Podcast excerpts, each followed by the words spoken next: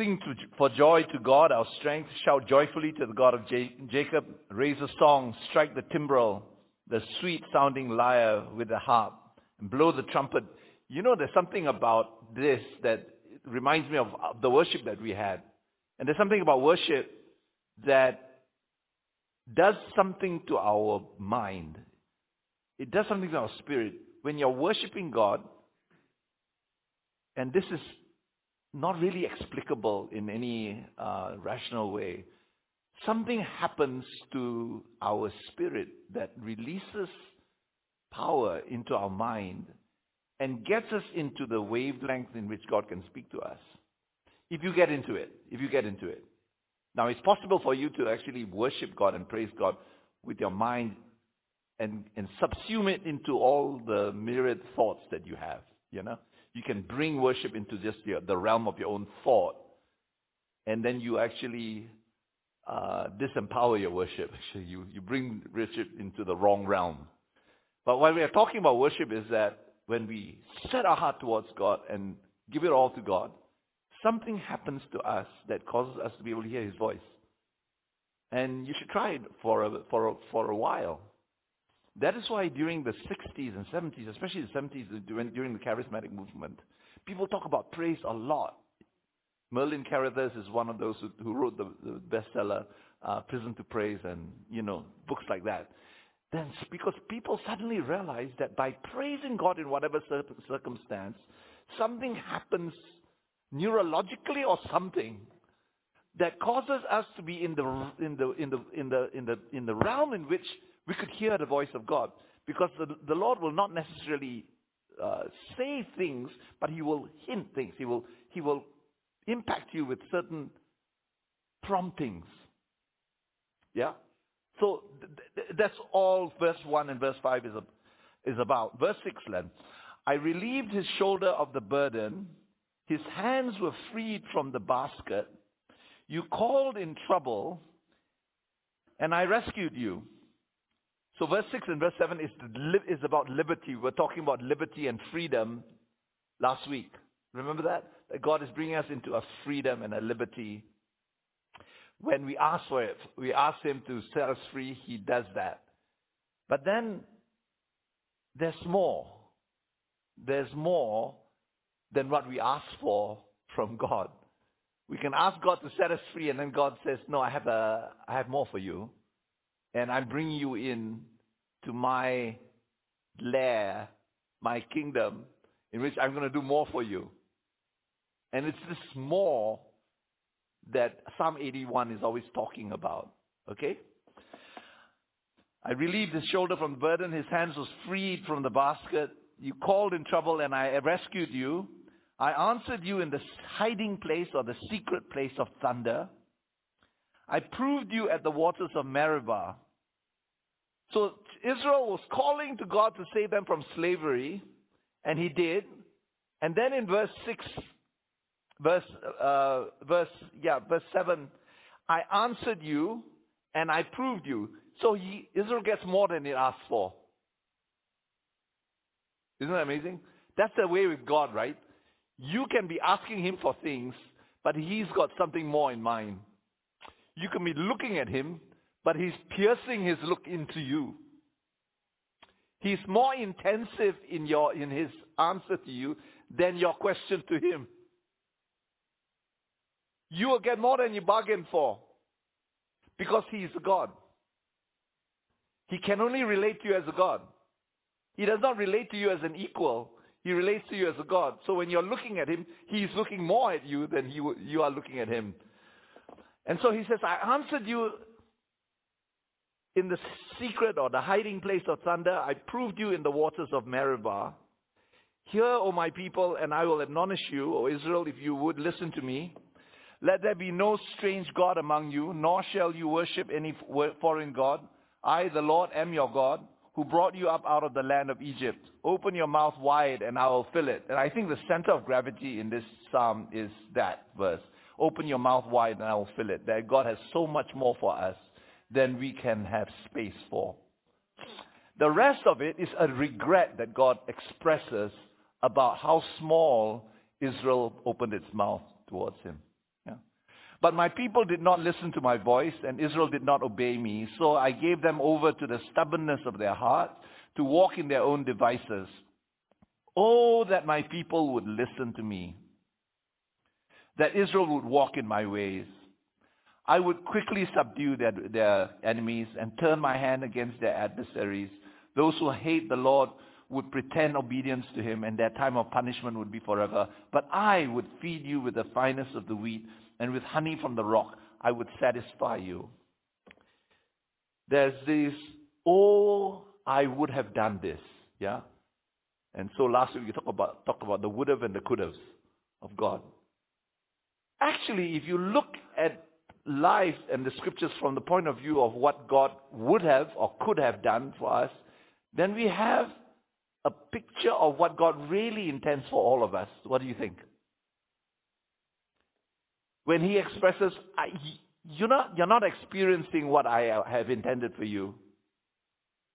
And perhaps you're feeling, is this all there is to in the Christian life? Is this all that the Bible is talking to you, talking to me about? All that miracles reduces to this little fuddy-duddy little, little handkerchief-sized life in which there's not that much happening.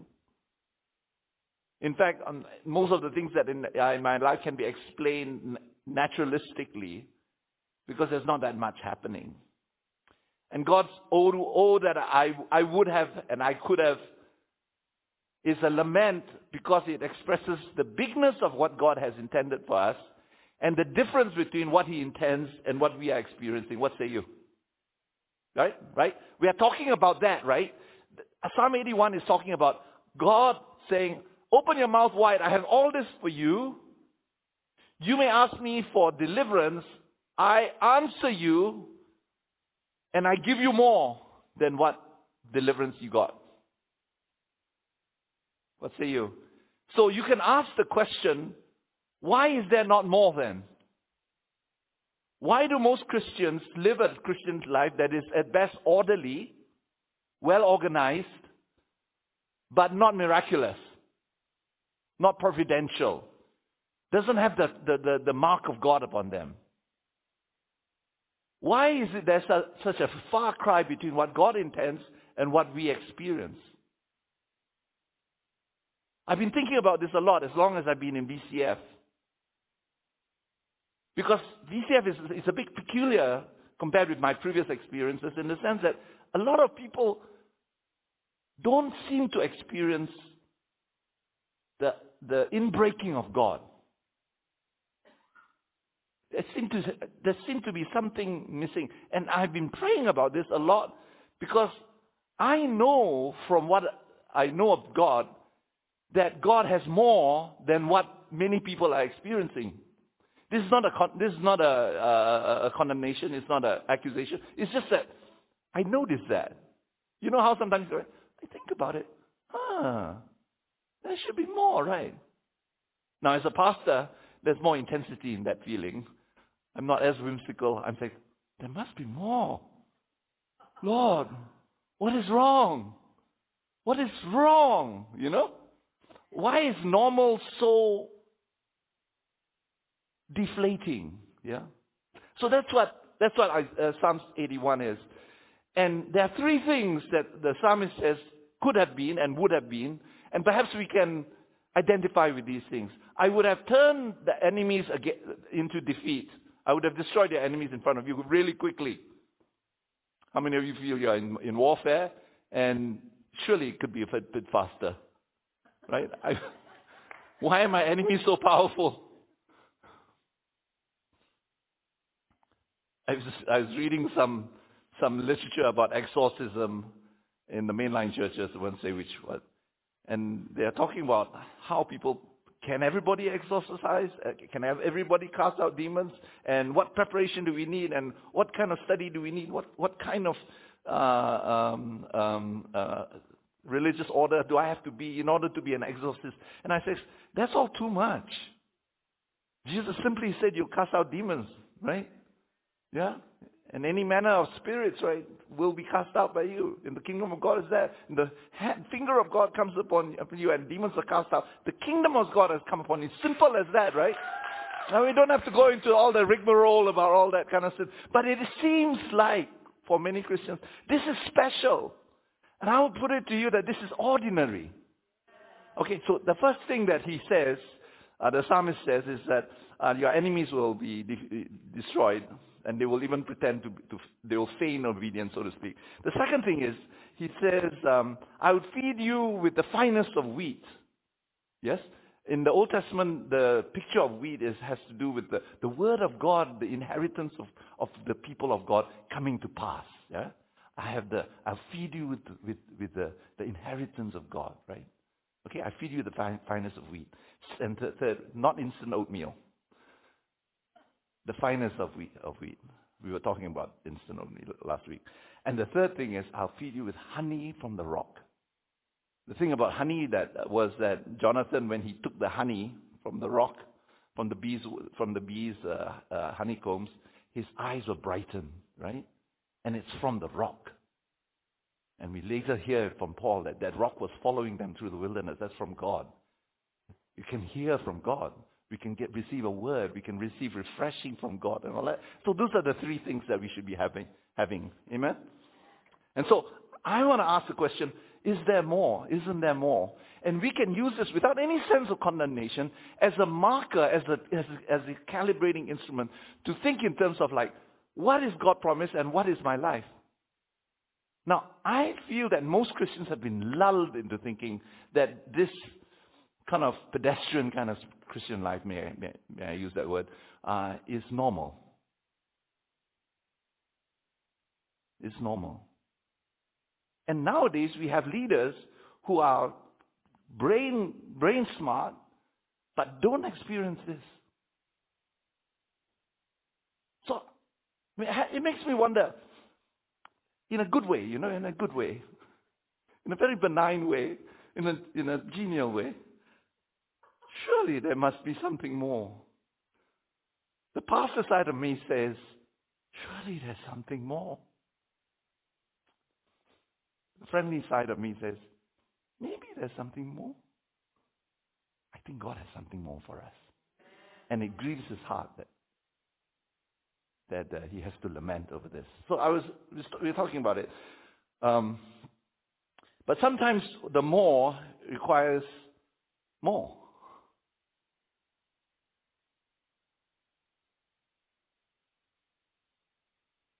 Four eighty three BC, the Persian Wars were coming up in the wake of the First Persian War in which Persia, the Persians defeated the Greeks and the Spartans in the Battle of Thermopylae, right? This is where the 300. Themistocles understood that there would be a second Persian war. And the Persians would outnumber them and, out, and, and overwhelm them, and defeat was imminent. At that time, the Greeks were warriors, an army of the phalanx, yeah, the phalanx, in which they would be in formation like a, like a, sort of like a, like a sword, the shape of a sword, and they would, they would be con, con, all land soldiers, right? And the phalanx was based upon the fact that the armies would, would consist of landed people, the aristocrats, who would be able to afford good weapons, right? Long, sharp spears and, and all that kind of stuff. And the poorer people who wouldn't have money to buy or make um, weapons, they would just throw stones. Poor guys. Don't know how they did. They would have slings like David had. But they would have to make do with whatever they had and with this kind of army, there was no way they were going to defeat the swarms of Persians that would come in an overwhelm, overwhelming way. Okay? The Themistocles understood this. And they understood that the reason why the Greeks could not change their, their, their mode of warfare was because of the fact, number one, they had such a, a huge uh, uh, process of uh, democratic decision making among the elites that, and that it would also kind of, uh, you know, the aristocrats had a, a vested interest in maintaining their own mode of, of going so that it would never move. And Themistocles said this, said this, we have to build 200 ships at least and change from being a land-based uh, army to a navy. And that would mean a huge change for everybody. But that meant for the aristocrats, they would be reduced to nothing, but then they would have, they would be able to build up again. And Themistocles understood that from nothing, God, or the gods, had more for them. But it meant two or three years of shipbuilding from scratch. And they did that. Somehow is able to, to kind of to, to persuade the whole all the powers that be to do that. Which in 480 got ready a, a smaller fleet than the Persians had, 200. Persians had about 800, 800 ships. But they had 200 ships. The, the Greeks had 200 ships, and they went out through a lot of um, um, smart moves. They were able to trap the Persians at Salamis. And many of you know the famous Battle of Salamis where the Persians were defeated again. And then later on the Third Persian War, they, they, they, were, they, were, they were defeated again. But what that did was that it made Greece a naval power. From then onwards, their main power was naval. They had reinvented themselves and became far greater than what they could be. They thought the phalanx was the best. But what had happened is that they'd been transformed by Themistocles into a naval power. And from then on, they became the dominant power because of that. Isn't that amazing? Sometimes what God does, does is that He has something really much bigger than, than what we think. And He has to reduce us to something really small in order for us to become far greater than we could imagine. And I think of this, think of God in this way, you see. That we want peanuts from Him. We want the most immediate answers to our problems. What God says is this, I am God. I will never relate to you as, uh, uh, as you as my client. I am God. And if you're going to relate to me, you must relate to me as a God because any other way of relating to me is inappropriate. You can call me daddy God and know my love for it, but if you don't relate to me as a God, you, it is an in, inappropriate way because your daddy God is actually going to be an inappropriate way of relating to me. If you relate presumptuously towards me, just because of the fact of the, that I'm God of love, and you, re, you forget the fact that I am a God, I'm the God, the only God, you will miss out on, on my power as well. You will only domesticize me. Does that make sense? Now, in order for us to be free, in order for us to be free, we need to be able to face that God, or else you will always be employing that God in a diminished way to be your helper, and you will never be free of fear. You'll never be fear, free of fear. You must know the most fearsome thing in the universe, the most infinitely fearsome and threatening thing in your life, and know that you can survive it because that thing is for you, not because everybody says, I'm for you, God is for you, and all that. None of that. You must encounter Him in real time, not encounter a paper that talks about it. You have to encounter that so that you can be free because only the fire of God will burn off the fear. And so no matter how much we talk about the presence of God and we reduce it to a paper, then you will never experience that.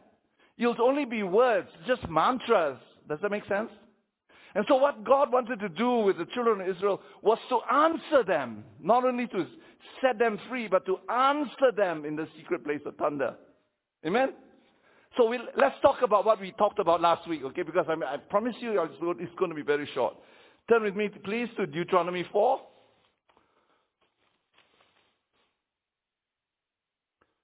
Deuteronomy 4. Moses is recounting, Deuteronomy is that, that book, if we can call it that, that has to do, that places Israel on the other side of the Jordan. They are there, ready to possess the land, and Moses is about to be taken by God, right? And so this his last words, his recap of the of the law and all that. And so he, what he does is that he says you've got to remember these things because these things are key, they're pivotal, they're decisive in whether you are going to possess the land or not. Okay? And so he goes over, over, over their history. Verse 10 now. We're in verse 10, Deuteronomy verse, chapter 4, verse 10. Remember the day you stood before the Lord your God at Horeb. Remember Horeb, right? Later called Sinai. When the Lord said to me, assemble the people to me, that I may let them hear my words. Hear my words, right? Not read my words, but hear my words. So that they can learn to fear me all the days they live on the earth, and they may teach their children to fear me. What God was saying is this, if you hear my voice, you will hear how frightening that voice is. How powerful that voice is. You will come into contact with that voice. You will not have an indirect contact with me as I really am. You need to be in the presence of this voice. That voice must be immediate to you. You cannot just hear about that, that, that God has a loud voice. You have to actually be in the voice because it will shake everything sinful out of you. You will be shaken out of that. You will be, you will be completely shaken.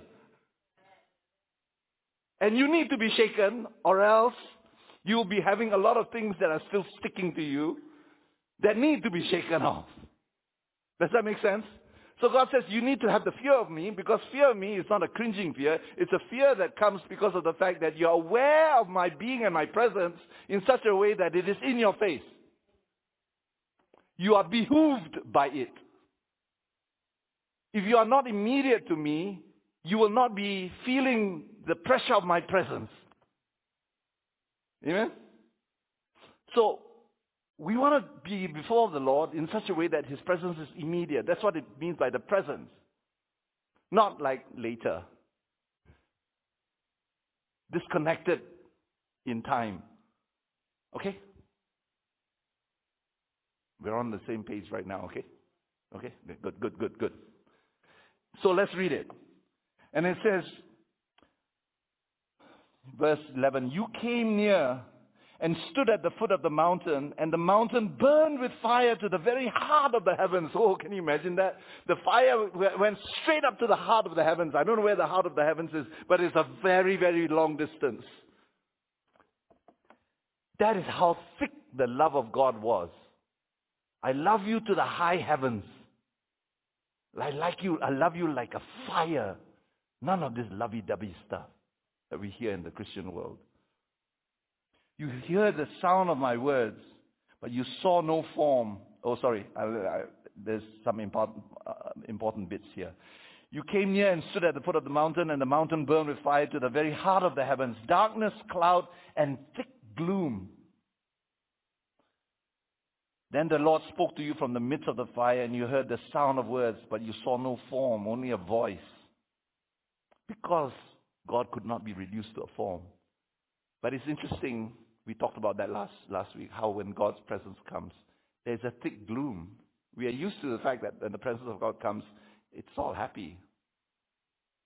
But when the presence of God comes in his full fullness and his his heavenly fire, it opens up stuff inside us that is sinful, that's inadequate, that cannot take the presence of God. Not because God's presence is malicious, but because God is God. He cannot help it in that sense. If, uh, you don't mind me using that expression. He can't help being God. That's why when he comes to the presence of the temple, even the hinges began to start shaking, and the, and the lintels and the, and the foundations were, were shaken to the core. Right? That's because God is God, not because he's malicious. Hello? Yes? That's why when the, the demons were cast out of the boy in John chapter 9, I think it's John 9, chapter 9, um, he fell to the ground as if dead. Everybody thought he was dead. Not because God was being over dramatic or he's being malicious. It's just because of the fact in the presence of God, there's such a such a shaking that uh, he fell to the ground as dead. That's the presence of God. Yeah, that's the presence of God. And so, what God was saying is this: You heard the sound sound of the voice there's a thick gloom that, come, that, that comes upon us. And there are times in which the presence of God surrounds us.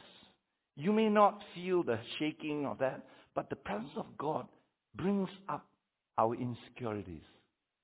It brings up our regrets. I've seen people who, when the presence of God comes, they just weep, not because of joy, but because of deep regret. I've been told by someone uh, who who who who was a uh, some of you may know Brian Bailey from the World Map um, Conference, uh, a great prophet who who died quite a while ago. He said when the Lord took him up to heaven, he saw, he felt, he saw the souls of people who had become Christians, and and and and there was things about their life that were being shown, and then there were certain parts that were blank. They were just blank, blanked out. And they were the pl- places where there was sin in their lives. But when they saw these places where there was sin, they knew it was blanked out. But all the regret, all the sorrow, the godly sorrow that came upon them, in the midst of the joy. Does that make sense? All the sorrow of that. And what um, happens is that a lot of times when the Lord comes and you want to go closer to him, there is a certain gloom about it that he seems to deal with us. He seems to shake us. He begins to shake off the places that are that we've been depending upon that have become dependencies. And when he begins to shake those things, these dependencies begin to get shaken, and there's a certain gloom that accompanies the presence of the Lord. So last week we talked a little bit about that, about that gloom that actually comes. May I suggest to you that actually in all this, God is wanting to purify us. We ask for deliverance, we ask for our, our dainties, He gives us that. And, and of course, answers our prayer. Turn with me to chapter 5 then. He talks about it again and he goes deeper. Verse 22. The words of the Lord, the Lord, the Lord spoke to all your assembly at the mountains in the midst of the fire, of the cloud, of the thick gloom, with a great voice. He added no more. He wrote them on two tablets of stone and gave them to me. And when you heard the voice in the midst of the darkness, while the mountain was burning with fire, you came near to me. All the heads of your tribes and all your elders, verse 24, you said, Behold, the Lord our God has shown us his glory and his greatness, and we have heard his voice from the midst of the fire. Sometimes you have to be in the fire in order to hear his voice. Yeah? Sometimes the voice can only be heard from the midst of the fire because the fire has to burn the other stuff.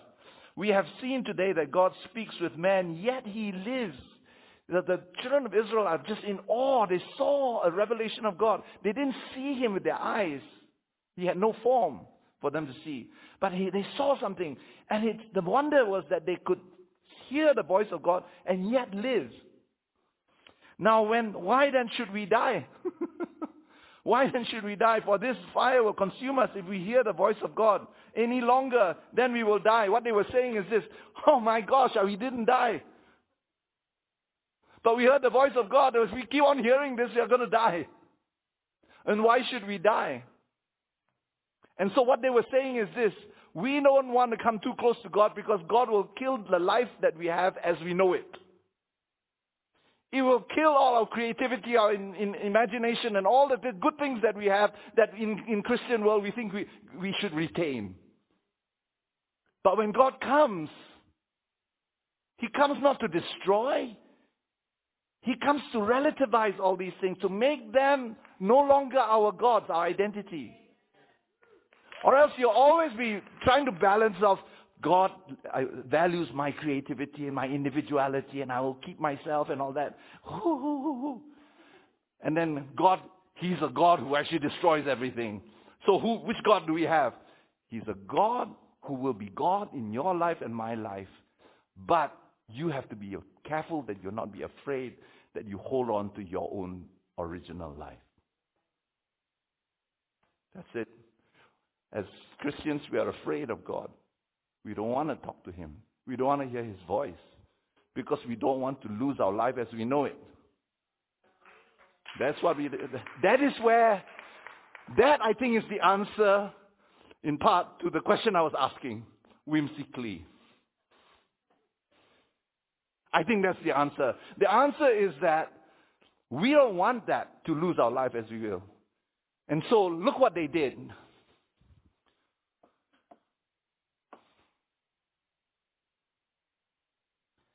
Now then, verse 25, why should we die?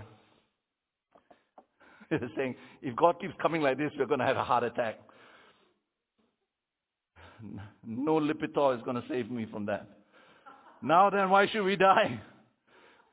One day we're going to get a heart attack. No, we can't stand this. All this gloom and all this uncertainty and all that and all this fear. No, no, no, no, no. For this great fire will consume us if we hear the voice of God any longer. I can't take it anymore.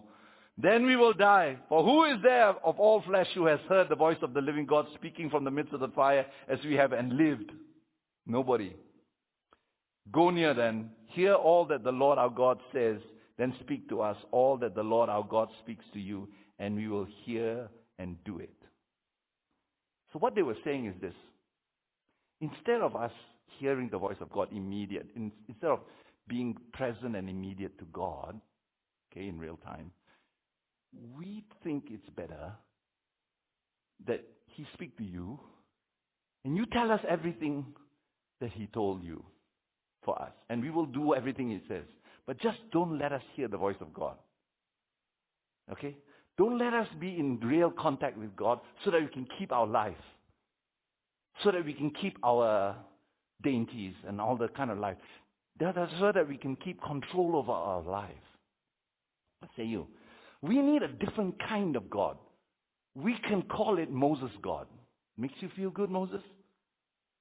But actually what we want is Moses, we want you. And so they said, Moses, you just write it on a piece of paper or type it up for us. And we will just do everything that you say and we'll frame it up and we'll do everything as long as it is one remove from the present. When it, if we can actually just do this, Moses, just, we will obey the word of God. Give us religion. Okay? Give us something religious, theological, whatever it is, that can be reduced into the realm of the mind, which we can control, so that there's a little bit of a gap between God saying it immediately and we being able to decide what we're going to do with it when we want to do with it. What say you? It's much safer. And by doing that, we can step away from God and have religion. We can have that which you, you tell us with all your priests. We'll give you nice robes. We'll give you all this kind of stuff. We'll give you a nice salary and everything and all that, Moses. You just do this. You be God to us. We'll call you God. Okay? We'll call you God as long as there is a bit of time, there's a bit of separation between God in his immediate, scary, I don't even want to touch that, and this piece of paper. And to, from then onwards, Christians have been living out of that paper. That is why leaders don't have power. That's why Christians don't have power. They can talk, but they have no power. They can do a lot of things that will attract people to themselves, but they have no power. Because what Moses was supposed to do is to attract people to God, not to them, himself. And we don't mind being praised for all the ministry that we do as, and get affirmed from it, but actually what we want is that rather than the power of God, which is not nothing to do with us. And so what you do is this, you, you transfer the immediate voice of God, the presence of God, into a piece of paper. Or maybe it's not a paper, it's some kind of code of living or certain kind of way in which we, we do our church or community or, or our, our relationship with one another so that it becomes domesticized. It's something that's culture, culture friendly.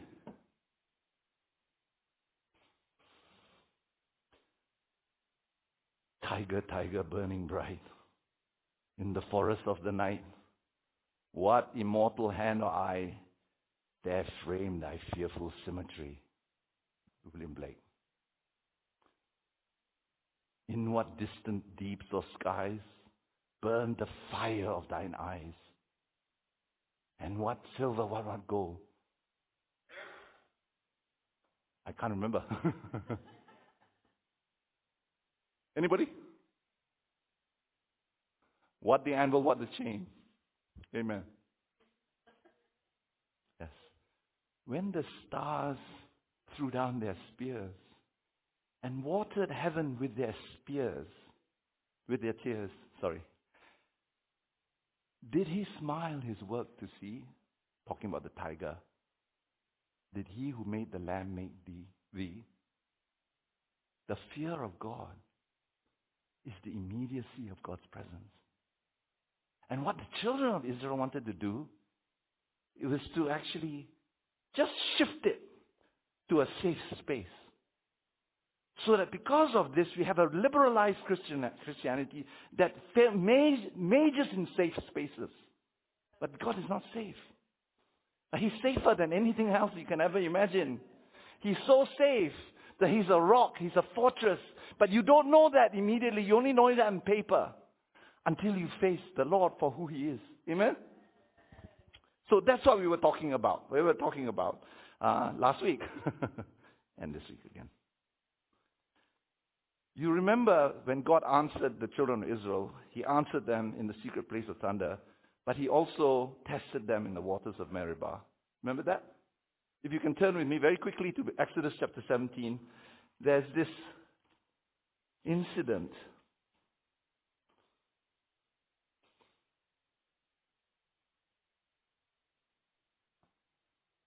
By the way, Deuteron, uh, Psalm 81 is not actually a happy psalm, is it? Because it ends with regret. Oh, that my people would listen to me, but they would not in some ways, the texts that we're looking at, at are not happy texts.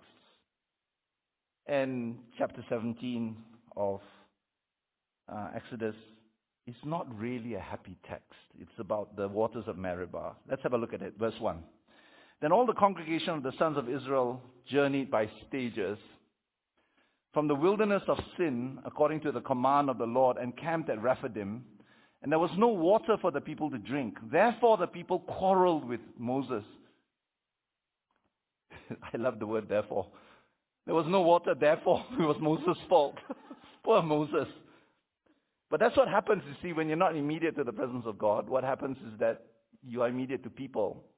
And become that, people become the, the primary issue for you. When actually the issue is, why is God doing this? Right? Where's God in all this, right? When you don't have God, when God is in the, on, on the secondary space, then your quarrel is with people rather than with God because God's not near, near you, okay? Therefore the people quarreled with Moses and said, give us water that we may drink. And Moses said to them, why do you quarrel with me? Why, what's, what, what's that got to do with me? Why do you test the Lord? But the people thirsted there for water and they grumbled against Moses and said, Why now have you brought us up, up from Egypt to kill us and our children and our livestock with thirst? And so there are times in which, in this gloom, we experience being led by God, and it seems as if the leading of the Lord leads us into something that's really not good. It may be a mistake, or, you know, you can blame God for not leading you that clearly or deceiving you. Or it could be that we come in with great expectations and things don't work out well for us. And it is this that I want to focus on for the rest of our time because I just had, as I was praying this morning, I just felt that there are many who are here, or at least uh, several, who have felt disappointed because of the leading of the Lord. It didn't work out. It didn't work out as you thought. You thought it was going to be really great, but it actually turned out wretched. Yeah, this is wretched. And you're not really excited about following God anymore because of the fact that He leads us to places like Rephidim. Rephidim was actually, as far as geographically and geologically speaking, a place of uh, springs, actually. So going to Rephidim made sense because Rephidim even today has springs. Even now, if you go to Rephidim, wherever that place is, there are springs. Right? So Moses led them to a place that made sense. And it was the cloud, right, that actually led, led him. So he was following God as, as best as he could. And he led him to that. And there are people who are here who feel that they are in this situation. Things have not worked out the way you expected God to lead you in. And so, because of that, you're shaken. So Moses cried out to the Lord, verse 4. What shall I do with this people? A little more, and they will stone me. In Deuteronomy chapter, chapter, chapter 5, it says, A little more of this, and, you'll, and we'll die. Moses is saying, A little more of this, and they'll kill me. Then the Lord said to Moses, Pass before the people, and take with you some of the elders, and take in your hand your staff with which you struck the Nile, and go. Behold, I will stand before you there on the rock at Horeb and you shall strike the rock, and water will come out of it. Hallelujah. Praise God. There are times in which you cannot go by what everybody is saying. You just can't. You can't go by the secondary piece of paper of, that's basically God's words staying in the realm of your own thinking, of your own mind, your own thoughts. You have to not be in that dimension. You have to be in the dimension of worship, watching God, being immediate to God. And when God gives you thought, it will not be logical sequence, but it will be discrete particles that will drop from God. Amen? So that's where you have to, you and I have to be in the realm of listening rather than thinking. Because many Christians stay in the realm of thinking, and it must cohere all together. Now, I believe that God is completely logical. But sometimes there is a way in which priority has to be given to listening, then thinking after that. You know, we think in the Holy Spirit, but we listen first. And that's how the medieval scholars understood that. You listen, you study in a, in a, in a praise and worshipful way, in a listening way. And so what, um, what God said to Moses is this you need to go ahead of that. That the rest of the, the set who are all in the shallows, you have to go and launch out into the deep where I am. And where did he ask him to go? Horeb. Horeb. Remember where's Horeb? Where the Lord appeared and they heard his voice. And that's where they rejected God. And God said, they have said, well, from that time onwards, Israel lost their relationship with God in an immediate way. But Moses, in this terrible situation, was told by God, you go ahead of the people, go all the way to Horeb, where you're listening to me. You're completely not able to see anything. Yeah? And I will come and speak to you. It was in Horeb that Paul, that God said, Remember this. You saw no form. You saw nothing with your eyes. Because I cannot be reduced to some something that you can understand. Amen. It's outside of that. I feel today when I'm speaking, I'm drawing a line between what is real Christianity and what's not. I don't think the other stuff is real Christianity, honestly. I don't mean, I'm not saying that people who believe that other stuff are not going to heaven. I think they're going to heaven. God's mercy is wide. But I'm talk, talking about Christianity as a lived thing, as an authentic thing. I don't believe the other stuff where you take the commandments, you take the voice of God and you put it on a piece of paper. You know what I mean by by a piece of paper, like at a secondary place, a secondary safe thing, so that you are in control of when you're going to do it. So you're in control away from the immediacy of God. I don't think that's Christianity. In one of the, in the, the last conference that I was at, I had finished speaking and uh, I had a, an, uh, an impression that God was healing somebody of epilepsy uh, today. There was this word about epilepsy. And there was a woman who was there who had been having epilepsy. I did not know about that. But her problem with epilepsy was this, and I, some people may be able to explain this. Every time she entered into worship with any group, whether church or uh, InterVarsity or whatever it is, she would get a fit. She would have a seizure, a seizure. And the Lord spoke to me. Usually, He speaks to me more words of knowledge on a Saturday night. But this time He spoke to me on Friday. And I had determined my, my heart that we, are, that we are not going to throw away Friday, because sometimes Friday is a throwaway time, right?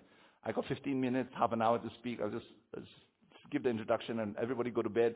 Then we'll come at it on Sunday morning. But on Friday, I felt the Lord was saying, no, I want you to be immediate to me. Nothing happens just perfunctory according to the schedule. It happens according to me. So I was speaking, and I was aware of the presence of God. I, and I was practicing some of what I'm talking to you about today. And the Lord spoke to me, spoke to me, move in the word of knowledge now. I had no idea what the move, but he said, move in the word of knowledge. He didn't give me a word of knowledge. He said, move in the word of knowledge. So I know what to do. I said, okay, let's, let's be quiet before the Lord. Because that's all I heard. And everybody got quiet in the Lord, in, in, in the presence of the Lord. And then I said, there's someone here who has epilepsy. And God wants you to worship him now. I did not know that she, every time she worshiped the Lord in corporate worship, she would get a seizure. And it would be very tiring after so many times it happening. It happened with clockwork uh, regularity. So it's Friday night. I just speak that out. And nothing happened. I didn't know anything. I thought, well, God, that's it. All right. I went to bed a little bit discouraged. I was thinking, huh, huh, what was that all about? Saturday night, this woman comes up to me and says, I want to tell you that this is the first time in many years that I've gone for worship, yeah, worship on Friday, Saturday morning and Saturday night, and I had no seizures at all. I had no seizure at all. I saw her again Sunday morning after, after, after worship. How was it? No seizures. No seizures at all. Eh? I have no idea what the medical explanation for that is. All I know is this. I had to act in an immediate way. If I did not, something would have been lost. And she said, I was ready to listen escape from worship and not come in, just come in during the message. But the Lord spoke to me immediately, spoke to me, get into the worship. Because it's in the worship that I'm going to heal you. Everything had to be done immediately. Does that make sense? Now, here's my thing. I think many people who are Christians don't like to respond to God immediately. Because maybe we want more safe space. Maybe we want more negotiable space.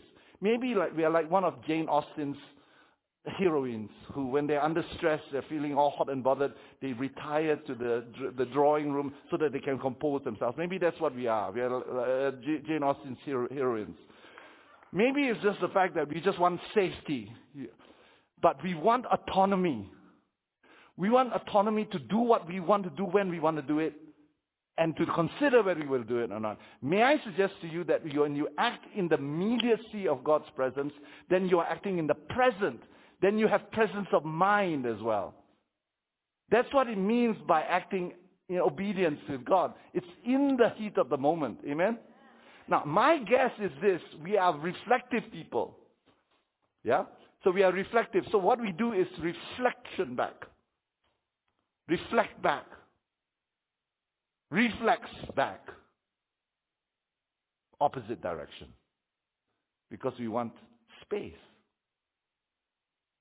And space is the place that we have autonomy to decide what we're going to do with God. Yeah? C.S. Lewis has this uh, article says, What shall we do with Jesus? As if the ant can tell, What shall we do with this elephant? What shall we do with Jesus? The thing that we calculate on our piece of secondary piece of space, this secondary piece of paper that says, okay, this is what I'm going to do after I think about it. And all that thought is mediated by ourselves, our self-will, and we on the throne of our life. To be immediate with God means you're saying, God, you are the center. I'm just whirling around you. You say, you move, and I, I, will, I will respond. That's right. To live immediately in the presence of God means to act immediately. It may be that God says, immediately wait. He may say, immediately stop. Okay, yes, all right, immediately stop, stop, stop. But it's immediate. Does that make sense? So that our response to God is not um, transposed into another dimension in which, after a certain amount of time, we at leisure, at our leisure, at our own pleasure, at our own behest, do what we, we have reflected on to do. Now, there are a lot of things that we need to reflect. Don't get me wrong. A lot of things you have to wait. In fact, some people are too quick. But I'm saying we respond to God in the moment, even if the response is saying, Yes, Lord, I will stop. Amen? Now, I think that is why many people don't experience the heat of God's power. Because they wait for it to cool down.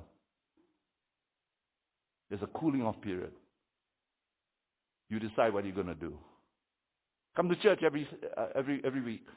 Come to daily prayer every week. Um, do, do your devotions every, every week. We don't want that, right? Because of the fact that we, we want reflection time. I think it's good. But there are times in which God may be saying, reflect quickly. reflect immediately, but obey now. Amen? Or we think, run it through our own processing instruments so that we can arrange God so that when we are passing by, we have exactly the same amount of overlap that our agenda allows us. That's why God's always passing. Amen? So I, I, think, I think this is something that God is speaking to us and that we can experience more of. That does not mean that we become, um, um, what's the word? We become um, uh, It's coming. It's coming. It's coming. Uh, Im- immediate in the sense of uh, wanting to kind of be hasty. Hasty, yeah. Huh? Impulsive, yes, that's right. Thank you. Impulsive, hasty, and all that. I, I, I don't mean that we're supposed to be that. We're supposed to respond immediately. Does that make sense? See, God always acts immediately. When you pray for somebody, he acts immediately.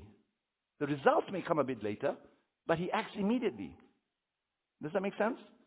He will always answer you. Even if it means no, he will always answer you, But then perhaps you may see the manifestation of it later. But he is obedient to his word. He's obedient to his own word, to what he own says. And he calls us into an immediate relationship with him and not a disconnected relationship with him. Amen? Let us pray. I feel that perhaps this is one of the most decisive factors in our experience or non experience of God. And the children of Israel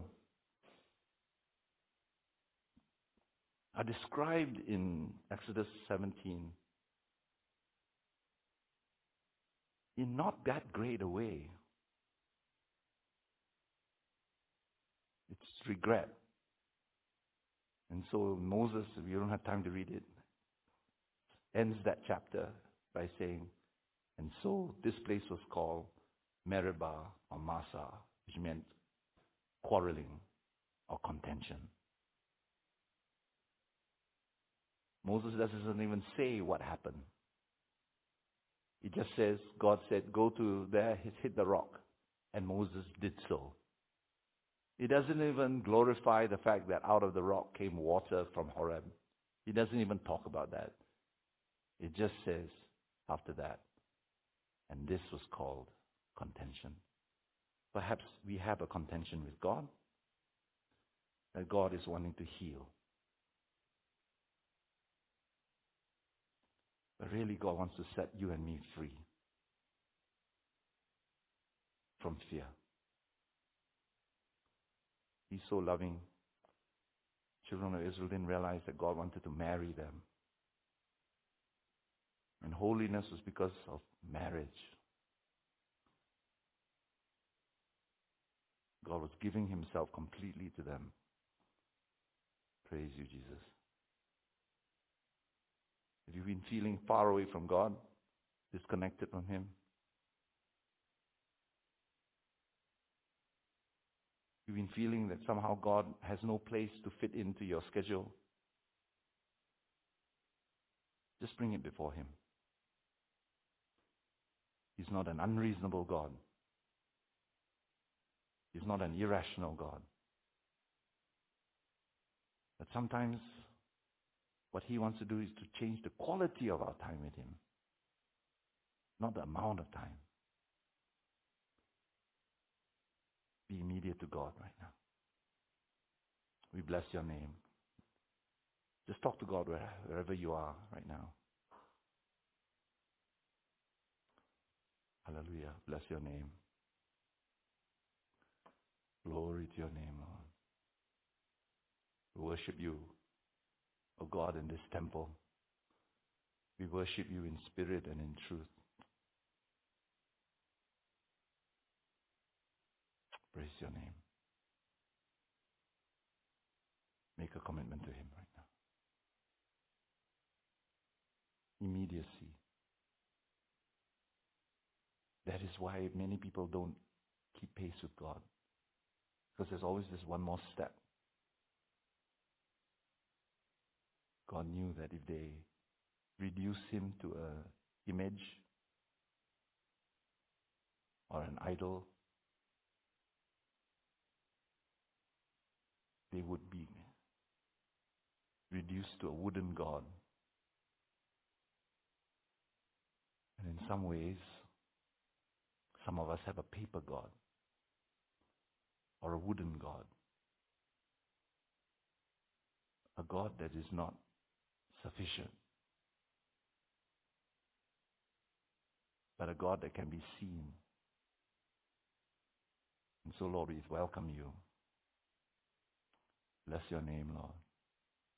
Glory to your name. If God's been speaking to you, just open your hands and just invite him in to fill up the space, the immediate space. Lord, we repent from ways in which we take you and put you into some safer space, so that we can deal with it at our leisure and our, um, under our control. We welcome you, Lord, to come and obliterate everything else. By your fire, take away fear in Jesus' name. Come, Holy Spirit. You have not destroyed us, but have taken us up to yourself and betrothed yourself to us. We thank you, Lord. We pray for every person who has experienced disappointment. We thank you, Lord. We declare the story is not over. We stay in your presence now. And we look to you in Jesus' name. Amen.